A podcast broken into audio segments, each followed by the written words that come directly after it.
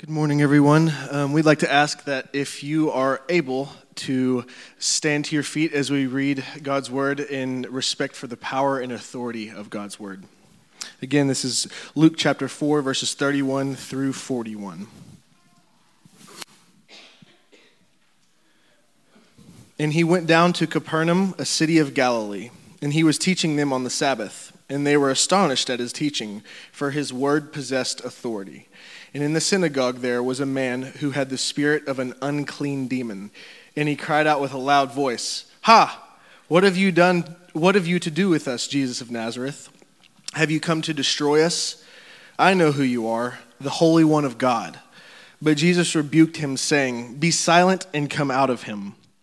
And when the demon had thrown him down in their midst, he came out of him, having done him no harm.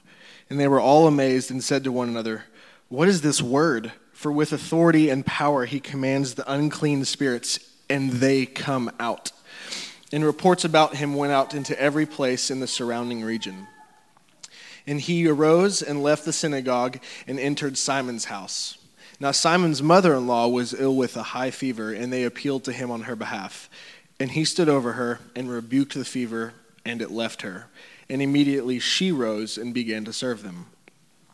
Now, when the sun was setting, all those who had any who were sick with various diseases brought them to him, and he laid his hands on every one of them and healed them.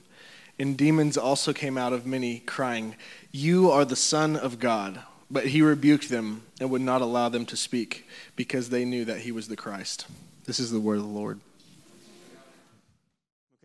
See how smooth that was? So, we're in the season of Epiphany. What we're doing this year is we are saying that as a church, the life of this church revolves around the person and work of Jesus Christ.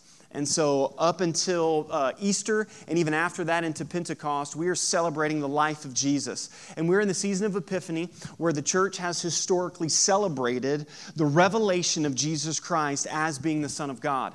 And what we've said is that God is like Jesus. And that's a profound statement that, that we don't have to guess what God is like and we have to deconstruct what we think God is like, look at the pages of the Gospels, and see the God of the Bible. And, and today I want to start with just a question, and it's one that I sort of posed on social media as well. But what comes into your mind immediately when you hear the word authority? Just immediately in your mind. When you hear the word authority. Um, if you're like me, probably bad, ah, right? Or um, I'm going to resist that, right? Whatever the authority is, I'm going to resist that. And it was interesting to get a lot of feedback. People said uh, a majority of um, just someone who is in charge. And then a couple of people were very honest and said when they hear the word authority, there's some um, maybe some anxiety there, just because authority hasn't necessarily been good to them um, in their life. I think when you look um, at society as a whole um, authority is probably a little problem that we have going on in society. And I think the reason why is a lot of us, not all of us, but I think a lot of us, when we hear the word authority, we think authoritarian, right? And so, authoritarian, and this is the Oxford English uh, definition of authoritarian, relating to or favoring blind submission to authority. Blind submission to authority. Now, uh, parents, look up here. Um, You've dropped the authoritarian card before. Do you know what authoritarian phrase is? Because I said so. Right, right? What's, what's that? That is the veto card, okay? This conversation is done and the decision has been made, and you now must submit to this, right? Authoritarian. And, and I think the reason why there's um, a resistance to authority, and this, this isn't going to be popular, um, is, is because of another word autonomy. Autonomy. Autonomy means to self govern. That um, the, the ultimate authority within your life is you're looking at them. Me, right? It is me. When I look in the mirror, that is the ultimate authority in my life, and that is autonomy. To be an autonomous individual is to be an individual that is self governed.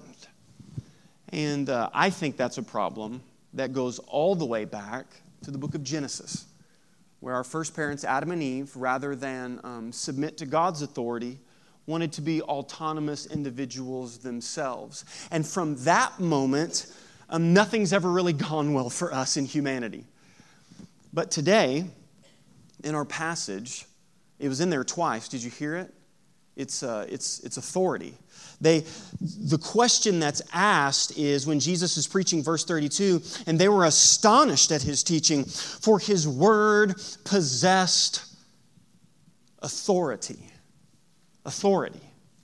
You see, listen, um, if God is like Jesus, and many of us have a broken view of authority. And I think what a lot of us think what it is to follow Jesus is just this blind submission because he's the guy. And I mean, have you read Revelation when he comes back? Like his robes dipped in blood, he's got a sword coming out of his mouth. Like I'm just, I'm just going with that guy, okay? Just, there's not really love there, but it's just like, a, oh, I think I should probably do that. And so, um, and, and question, how's that going? How's the hope and the love and the joy and the peace that you read in the rest of Scripture? You see, uh, I think the thrust and the thesis today, what we see in this passage is this that the answer to our sinful autonomy is Jesus' beautiful authority. And, and, and that phrase, beautiful authority, is what I had immediately when I read this passage. And, and that's the phrase that I want to stick with you today and, and through this week. Beautiful authority, because in, in, in, my life and in my understanding, those two words would just never ever go together, right? Beautiful authority. And for some of us, we're like, hey, I don't have a problem with authority um, as long as I'm in it, right? Okay? But what we're seeing is, is a different picture. Because if the thrust is, who is this who speaks with authority? Look at what Jesus does with his authority he speaks good news, he heals the oppressed, and he heals the sick. This is a different kind of authority that the world's never seen before. That, that this Jesus, that, that this type of authority should be attractive to us. And so, my prayer for, for us today is that um, our image of who Jesus is would, would change forever after today. And we're going to give you a time to, to respond at the end of the sermon in a very specific way. But let's get into it. The first thing that we see is this is that Jesus uses his authority to announce good news, right? So we've been following this that, that Jesus has been in the synagogue in Luke's gospel. And so Jesus preached his first sermon there in his hometown, and they tried to kill him, right? He was like, hey, I'm going to preach a sermon. And they were like, get out of our town, tried to drive him to a cliff. Now we see Jesus preaching in a synagogue, and a demon happens, and it's just crazy. It's going to get weird today. You ready for this? All right, it's 9 a.m. Hopefully, you've had some coffee, all right? But look at what Jesus says if you drop down to verse 43. But he said to them, I must preach the good news of the kingdom of God to the other towns as well. And then here it is For I was sent for this purpose. Um, I love this. Jesus, what he says right here in his own words, self identifies and says, um, I've been sent to preach the good news. Now, when you study the word preach in the scriptures, there's multiple words, but, but the best word, I think, it, it, it's the one that Paul tells Timothy to, to preach the word. It's the one that Jesus uses, is kerusso. Say that. Turn to your neighbor and say, kerusso, right? Kerusso. Um, that means to herald and to announce, right? So Jesus um, isn't just like, Jesus didn't get in the synagogue and go, um, today I would just like to share what's on my heart with you, right? Jesus wasn't down for the share talks, okay? Um, Jesus said, Thus said the He kerussoed, man. Jesus preached. And, and what was that like? That was probably pretty cool to, to listen to the Son of God, the, the Word of God, preach the Word of God. And he says that he heralds and announces good news. Good news of the kingdom of God. Hey, listen, we can draw an application right now from, from that. When you think of Jesus, and when you think of Jesus speaking into your life, do you think of Jesus speaking good news into it? Because if not, then, then you have a wrong image of Jesus.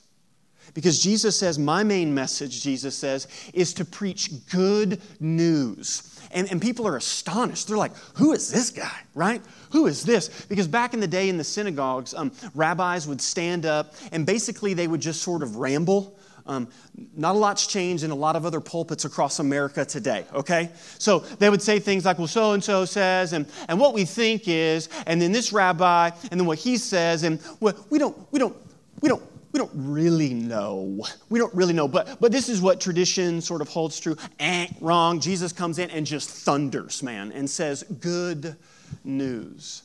But why is it good? Why is this authority that Jesus has to announce good news, why is it good? Maybe this will help as an illustration. This is a picture of John Grisham. Um, you probably have a Bible in your house and a book written probably by Danielle Steel and John Grisham, okay? You probably have seven of them in your house. He is by far um, one of the best selling authors of all time. He has sold 275 million books. Here's what's interesting about John Grisham John Grisham does not do book signings at Barnes and Noble or any place like that. You know why? Because they wouldn't have him do book signings when he wasn't famous. They only wanted him after he was famous. One of John Grisham's favorite bookstores in all of America and all of the world is found in Blytheville, Arkansas. It's no longer in business. I used to go there with my dad. It's called That Bookstore in Blytheville, and it was right there downtown. She, the owner, was one of the first people to ever have this young author from, by the way, Jonesboro, Arkansas, come and do book signings there at her bookstore. I actually went and uh, heard John Grisham read one of his own books with my dad. I, I, got to go hear Charles Dickens' great, great, great grandson read the Christmas. It was just incredible, right there in Blytheville, Arkansas, just that bookstore. And, and let me tell you, it's a lot different. It's a lot different when John Grisham is reading John Grisham to you, right? It's just an incredible moment to be a part of. Um, when Jesus stood up in the synagogue and, and read and preached, here's the reason why the news is good it's good news because the author of the book has arrived. Jesus is saying, This is what's good. The prophets prophesied concerning me. And those days that Isaiah and Malachi and Ezekiel and Jeremiah, and all the way back when God spoke to our first parents, Adam and Eve, and said that the, the seed of your offspring will crush the enemy's head, this has now arrived. So listen, when we read this, when we read this, we do not read it as a dead author wrote it. But the very God who inspired these words lives and breathes today. And so when we read this book, it, it reads us. So Jesus has the authority to announce good news. Why? Um, because the author has arrived. But not just to proclaim good news, but the second thing that I see is this is that Jesus has the authority to free the oppressed. Um, this is where it gets weird. So we're just going to dive right into that. Jesus is in the synagogue and, and here it is, verse 33. And in the synagogue there was a man who had the spirit of an unclean demon. when I read this, I was like, are there clean demons? like one time, the Poplar Bluff newspaper um, had front page, bad batch of heroin comes to Poplar Bluff. Could you let me know when a good patch comes? Like, what? What? Right? Well, listen, um, Luke is writing to, to the Greek world primarily. Um, and, and, people who are not of uh, the Judaism background. And so in, in the Greek culture, there was good spirits, bad spirits, this, that, and the other. So, so Luke, I had to study that myself, okay? So Luke is writing to a certain audience, and he says that it is a spirit of an unclean demon, and he cried out with a loud voice. So the, that ha in verse 34, that's awkward, right? Ha! Jesus, okay? Um, that's an editor's effort, and what that means is there was just a loud cry, okay? So there was a loud cry, there was a disruption in the service, and then this happens. What have you to do with us, Jesus of Nazareth? Have you come to destroy us? I know who you are. And, and by the way, there's, there, there's a plurality of, of language. What have you do with us? But then there's the singular. I know who you are. Um, you're the Holy One of God. And then Jesus rebuked him, strong words, saying, um, Be silent. You know what that actually means in the original? And uh, Martin Luther translated it in the German translation a shut up. Just, okay, right? Um, hush your mouth, okay, right? That's what the authority that Jesus has. And when the demon had thrown him down in their midst, he came out of him, having done him no harm. I get it. It's 2020, right? Um, Elon Musk is sending cars to Mars and all this type of stuff. And we're the product of the Enlightenment, which means that if logic and reason cannot answer it, then, then it must be mythical and untrue. Um, to which I would also lay down on the table, I believe that that's probably one of the grave errors of society today, is that we are mind, body, and soul. And there are many answers in many societies in many ways who've tried to answer that mystical part of us. Um, but the Bible is very unapologetic about this. Luke records and mentions demons in his gospel 23 times. 23 times. So, what we know from Scripture is, is that God created everything good. And then at some point, and we get to peek sort of behind the curtain sometimes in verses in the Bible, we see that there was a rebellion within God's creation of the angels. And that there was an archangel who, who desired to have his throne above what we believe to be Jesus's. And it says that he tried to lead a rebellion against God and then took a third of the angels with him. Okay, I know this sounds crazy, okay? But it's just what the Bible says, and, and we just believe that here. And then the Apostle Paul picks up in Ephesians and says that we wrestle not against just flesh and blood, but against spirits and powers and rulers and authorities in the heavenly places. That there is a real darkness that is present in this fallen and broken world. And so, what I want to do is just take a few moments to look at from this passage what we can get and understand when it comes to diagnosing the darkness or the demonic. Um, the first thing is this the demon was in the synagogue. The demon went to church, right? And when I read that this week, I thought, wow, that, that is a word for us. Oftentimes, um, Christians in the church think that all the evil exists out there. Out there in some of our theologies, we were raised with this scary understanding of like the Antichrist and this, that, and the other, and the anti out there. But we're never really fully honest with maybe the darkness in here. And, and I would be um, very naive to think that there's not darkness in some of your lives who are in here today, just like is happening in this scene. And so we see that, that, that it's there in the synagogue. But, but the second thing is this, is that apparently it looks like nobody else knew that he had a demon. So small town where we're at, this guy's probably been coming to church a lot back and forth. Nobody else knew this guy um, had a darkness present in his life.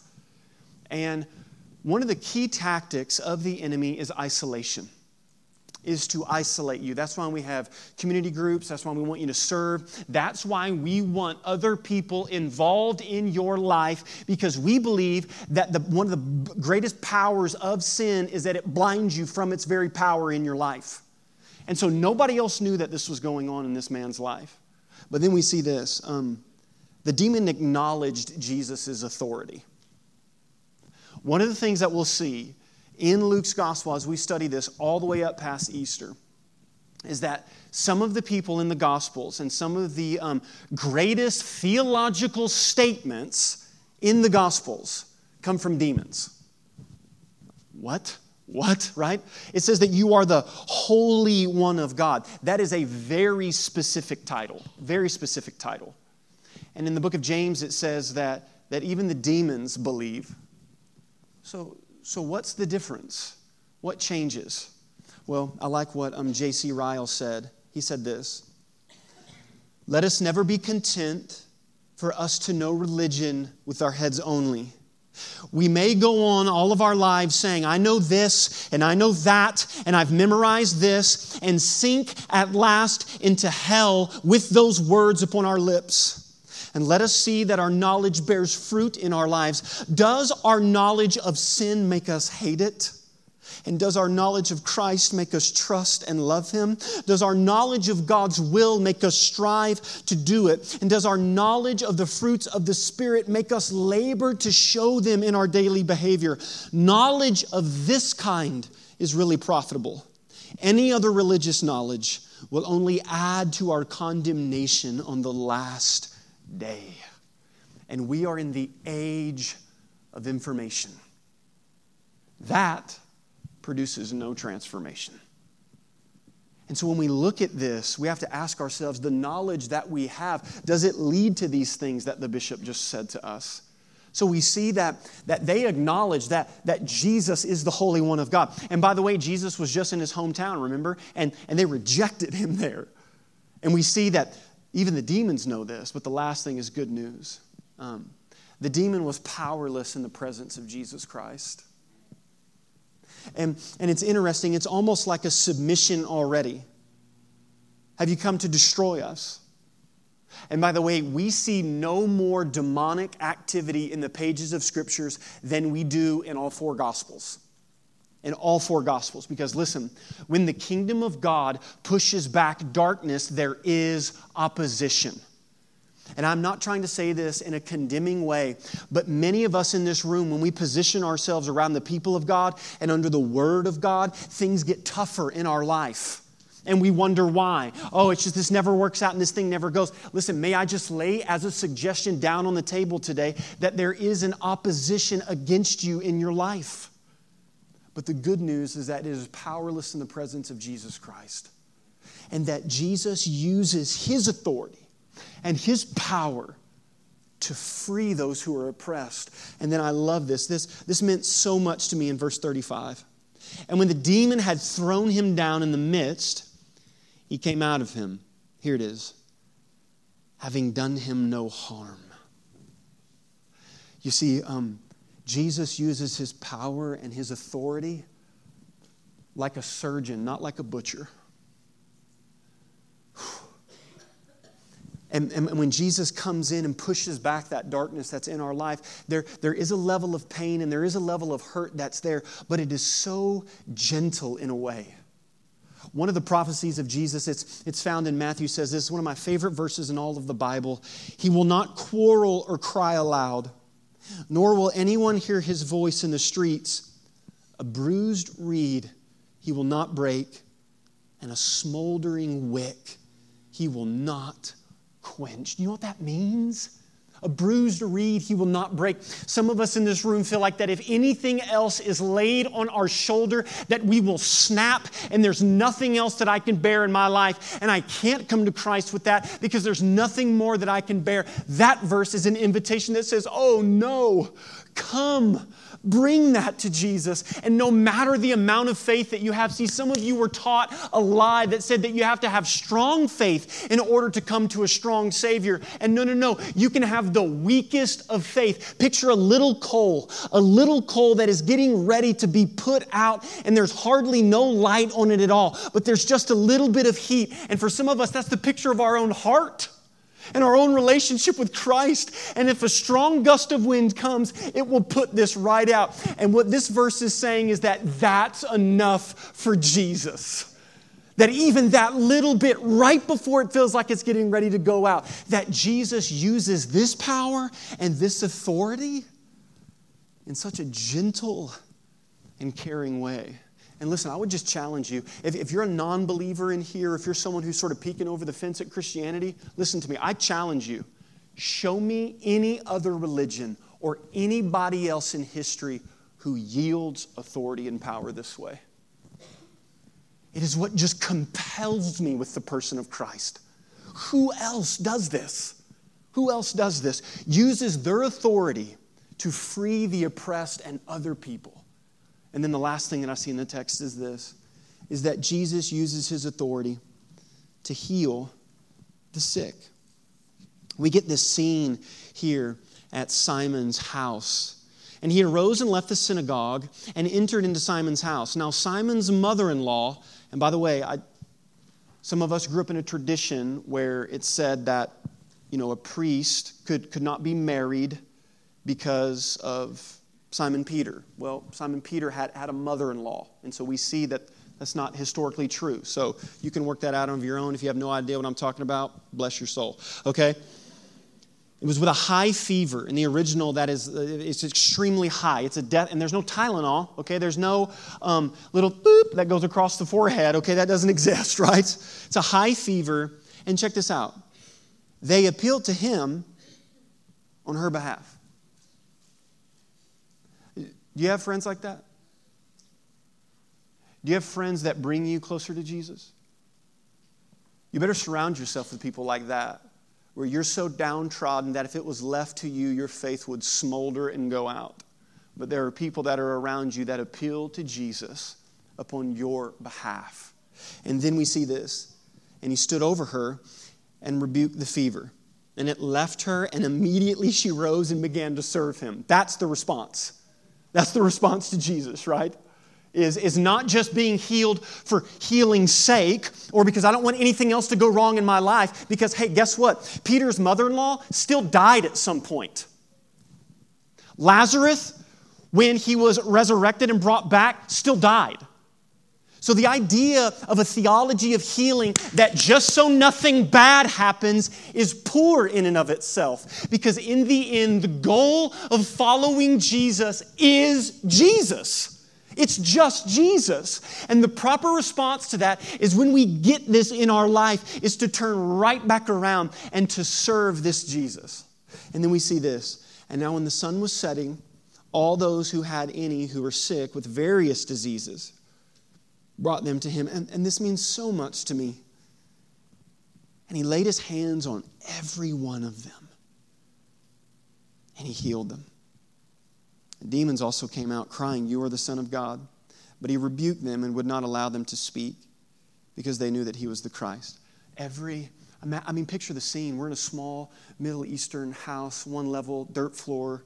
Um, this is, this is crazy to think about. And the pressing in, how long did that take? Every one of them, everybody got their moment with Jesus, right? And then he says, um, I have to go to some other towns because ultimately what he's doing is he's going to the cross where ultimate healing and salvation will take place. You say, Jason, do, do you believe this? Um, I do. I do. I believe it by faith. I believe that there's a level of rationalization and, and logic that, that we can pursue and go through. But here's what I do know for, for all of God's children, healing happens in the end. And sometimes, sometimes we're granted with a peek behind the curtain. And we see miracles performed in the name of Jesus Christ. And then, and then sometimes, the healing doesn't happen. I'm not I don't have a hallmark thing for you right now. But what I do know is that God is good then, just as He is in the healing as well. And this is, this is what we see about what's so compelling about Jesus is that His authority and His power, He proclaims good news, that He frees the oppressed. So, so I want you to look at this picture um, how Jesus uses His authority. Is, is that your image of Jesus? Speaking good news into your life, healing the sick, freeing those who are under bondage and distress. Here's, we want, here's what we want to do in closing today. We want to be very specific and we want to be very obedient to the Word of God. I said in the beginning that we're going to give you a time to respond today. And here's what we want to do we're not going to take communion directly right now, but we're going to have some people come forward in just a moment when I call them forward. And, and we want to do this. This is going to be a crazy concept, okay?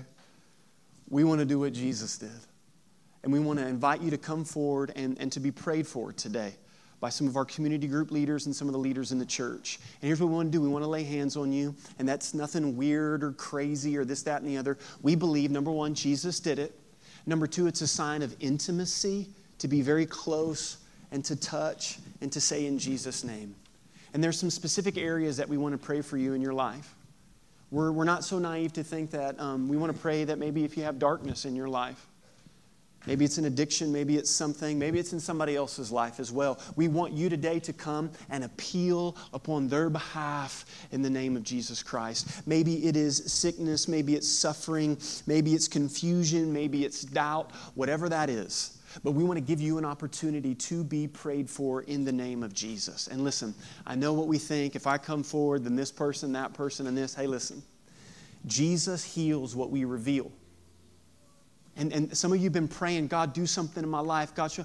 And I just think that what we're trying to do is create an intersection for you to be able to position yourself to experience the power and the love and the authority and the intimacy of Jesus Christ. And so, Westside, would you stand to your feet? And I'm going to pray and give us a time to respond. Heavenly Father, we come before you today, and Holy Spirit, we just pray that through your power, that you would draw those. Um, as soon as certain things were on that screen, people said that that's me, or that's my son, that's my daughter, that's my grandchild, that's my grandson, that's my mom and dad. Jesus, we are so compelled to see your authority. It's not something that you yield to suppress, but it's something that you steward to free people. And we just pray that that would happen today. God, we pray against the enemy, his workers, and their effects, for we know what we've just seen in your word that when good news is proclaimed, that the enemy comes to steal, kill, and destroy. And we pray against that today. Ultimately, what we pray for is that somebody would fall deeper in love with you today, Jesus, because you are not dead, but you are alive. You are raised, and the grave is empty, and the throne is occupied And through the proclamation of your word and through the power of your Holy Spirit, we beg and ask to experience that today. So, Holy Spirit, have your way with us. We pray this all in the holy and in the precious name of Jesus Christ.